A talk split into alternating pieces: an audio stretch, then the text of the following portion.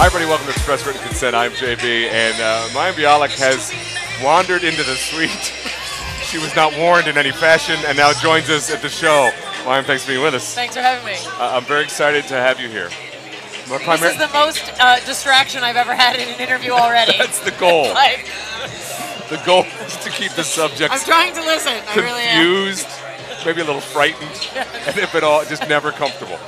Have we, have we succeeded so Uh, far? yeah, I'm, I'm just gonna try and look this way. No, watch the game. That's but part I'm of the beauty. distracted. Okay. So let's. Uh, here's the thing. You're a very successful and talented, funny, uh, amazing, funny woman. Thank you. You're also incredibly smart. Thank you. So uh, in shorthand, complete package.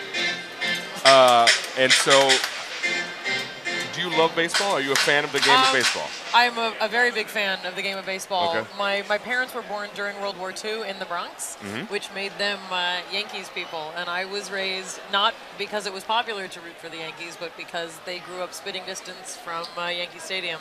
Um, and I was raised with a tremendous love and appreciation for baseball. My dad was a huge fan and observer um, when he was a child. And um, I've grown to love sort of the, the art of baseball, the, Mm-hmm. the history. Um, I love the notion of different stadiums being different dimensions and different sizes. I think that's fascinating. Mm-hmm. Right. Um, I love that it's a sport where the manager wears a uniform too. I love all of the complexity and tedium of baseball. I great American sport. it's complex and tedious. Is that what the Great I, American I Sport said I appreciate the tedium of it. Um, it's it's not like a fast-moving game. It's like a sit and have a beer kind of game. Yeah, which we are all fans of. Now, I, what I love about this game is that it is primarily anticipation followed by short Yep. bursts of activity. Absolutely. Uh, the, what, the, what's the neuroscientist in you uh, So find uh, one of the things that I do love and find so fascinating about baseball um, is the tremendous set of superstition, Mm-hmm. really more than any other sport, um, in my opinion. Um, the, the set of things to do to make things right, um, the sort of compulsive actions you'll see going on with signals being thrown. Um, certain pitchers will have a lot of pomp and circumstance about everything they do. There's a lot of emphasis on precision because there is so much time in which to wait to try and zero in on things. So I think it's fascinating from, from a neuroscience perspective because you will see a tremendous amount of, of compulsive behavior, um, which we assume is, is operating from the obsessions involved in baseball. Find that on another baseball show. uh, That that is just awesome. It's true, I though. might, I, it certainly is true, but it's hard for us laymen to put it into clear-cut it's- scientific yeah. terms. As much as holy cow, watch him dance around like that. Yep. What is it in the brain that makes you like do all of that? How's that work? Um, well, when you're dealing with sort of those kind of compulsions with uh, with the baseball brain, you're you're dealing with a tremendous amount of order that's being set up. Yeah. Um, order and placement. Uh, I, I don't know that we have a place that routine is in the brain, but you've got a tremendous amount of motor cortex with a lot of cognitive input.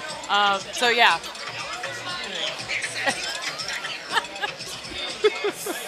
Now that's uh, that, let's talk about how we got to the neuroscience part of you of your journey, Yes. as it were. Right. Uh, beaches. You played in Young Uh, right, that was kind of my first large role. And then I a- was uh, 13 when that came out. It's a little show called Blossom. I did a show for five years called Blossom after Beaches, and then I went to college and grad school. college grad school. How? Why was it uh, that? So, that- so UCLA undergrad and grad. And graduate school, yeah. You passed on the Ivy League for grad because it was Um, too I was far. still right. Well, I was still working at the time. Uh-huh. I was still on Blossom at the time. I was accepted to Ivy Leagues, and um, honestly, I'm very grateful that I went to a public university. I think there's a tremendous amount of value to that. Um, I went to public school my whole life, and um, really grateful. I also it's a great sports school. Went to a lot of basketball games, a lot of football games. Uh, never went to a baseball game actually. UCLA. The Bruins not like a powerhouse. Isn't? No, but yeah. we're like basket. Like I was there during the you know the wicked '90s. Oh, So yeah. yeah, it was it was an exciting time sports-wise to be at UCLA for sure. That was before oxytocin, vasopressin, and OCD in adolescence with Prader-Willi syndrome. That's before that became my life in graduate school. Yes, I didn't go to a lot of games in those years.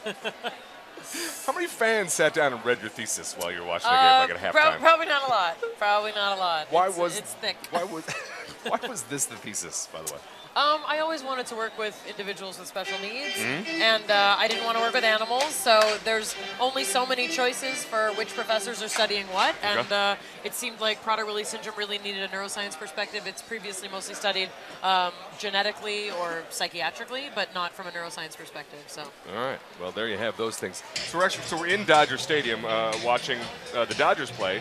Uh, 42, a movie about a very important Dodger team. Yes. Recently, and you saw that Some movie. Well, Sandy Koufax also a very important Dodger, but yes, I saw Vaguely. I saw 42. I saw it by myself, and I wept about six times. I love sports movies, um, and I, I cried in that movie about So- half a dozen times. I don't think it was a perfect movie in terms of cinematics, but um, I just thought it was a beautiful, beautiful telling of this story. Which uh, which parts of it moved you the most? When he was Uh, when people were cruel, or when he triumphed? Yeah, both. was- Oh, Yeah, all, all gonna make me cry thinking about it. All of it. It's a, it's an amazing, amazing story. Uh, I just get very emotional, and I think, especially you know, baseball in particular, it's such an expression of the American spirit, Mm-hmm. um, and of a way to, to reach so much of our the like the heart of our country. Yeah. So, so it's a, anyway, powerful No, that's great. I think that's I think it's a powerful story when these stories connect like that. for sure. And baseball does have a bigger history. I find that we're watching the Dodgers play the Giants. That is the American. Their their sure.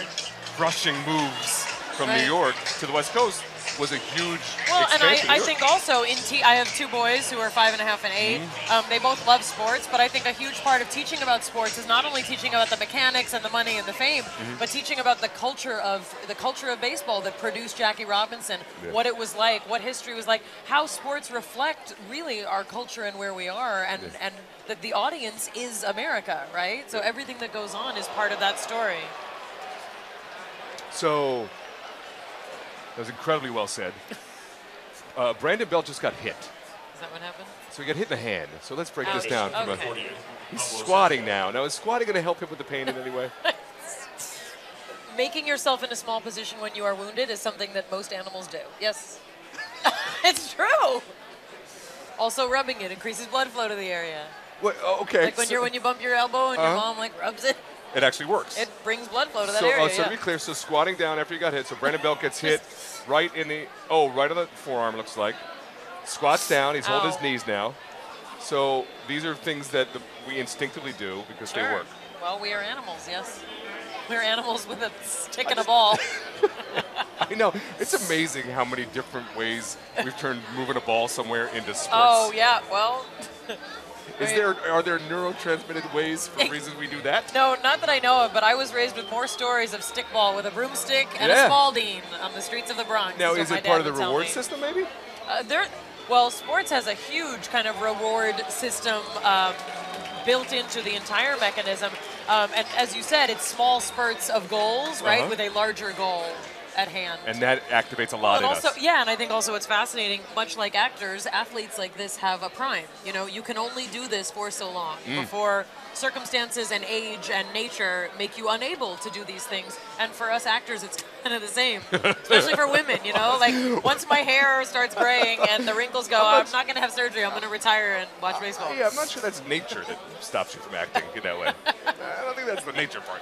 All right, so let's. Uh, Kung Fu Panda's up at bat right now. Oh. Uh, Pablo Sandoval seems to have a lot of ticks. Digs Let's in, see. hits the bat, Hitting, I'm sure there's a certain number of times and a certain amount of spacing of time between hits of the uh, of the bat that he does. Okay.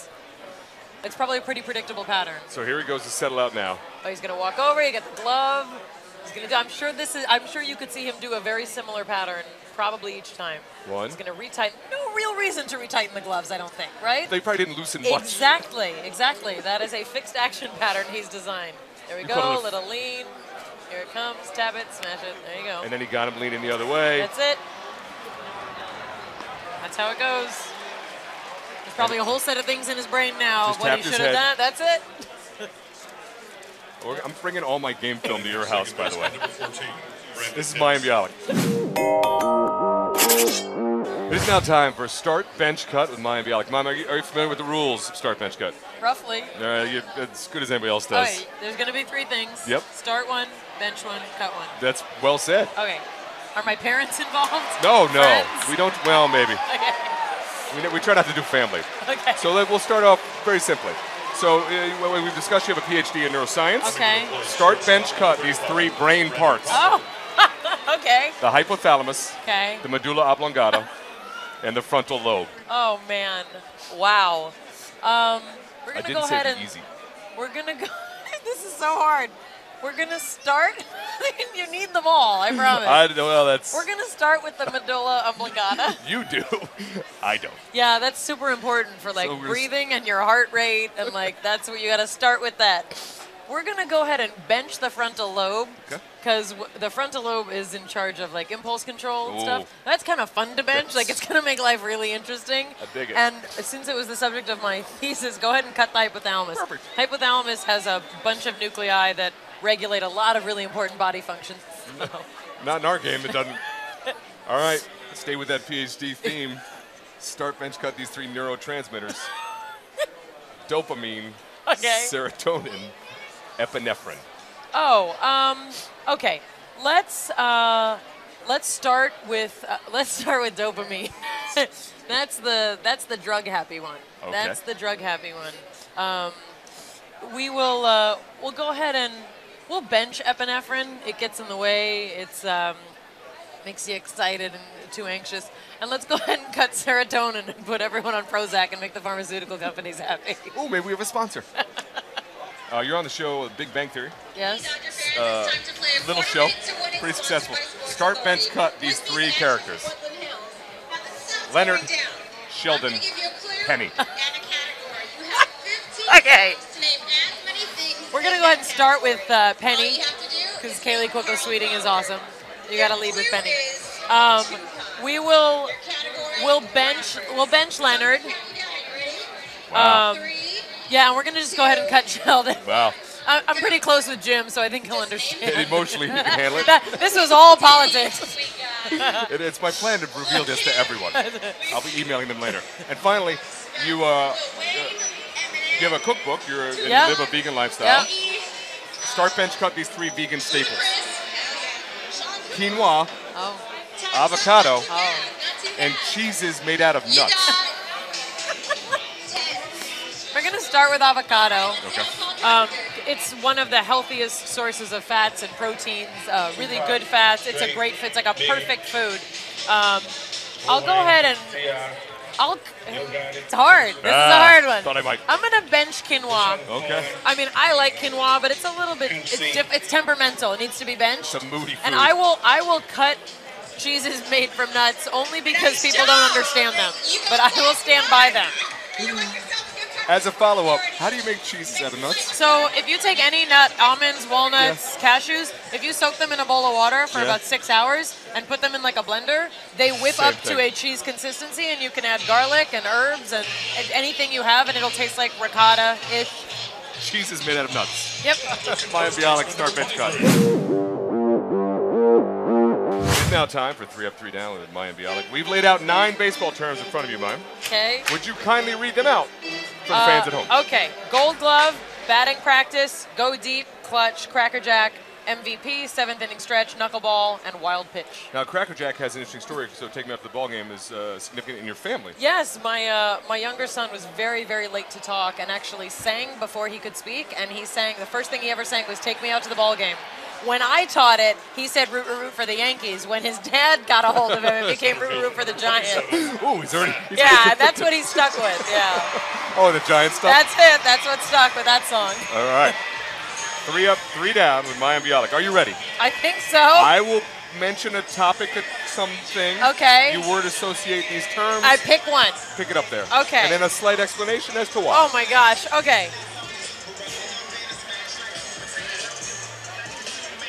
Your first topic. Your experience creating your cookbook. oh, there you go. It was Cracker Jack. Cracker Jacks are vegan. they are. True story. Educational. Secondly, your second topic, earning your PhD.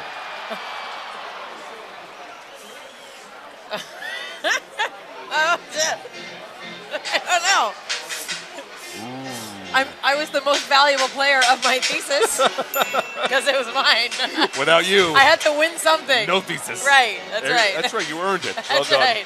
And finally, the future for Mayim Bialik.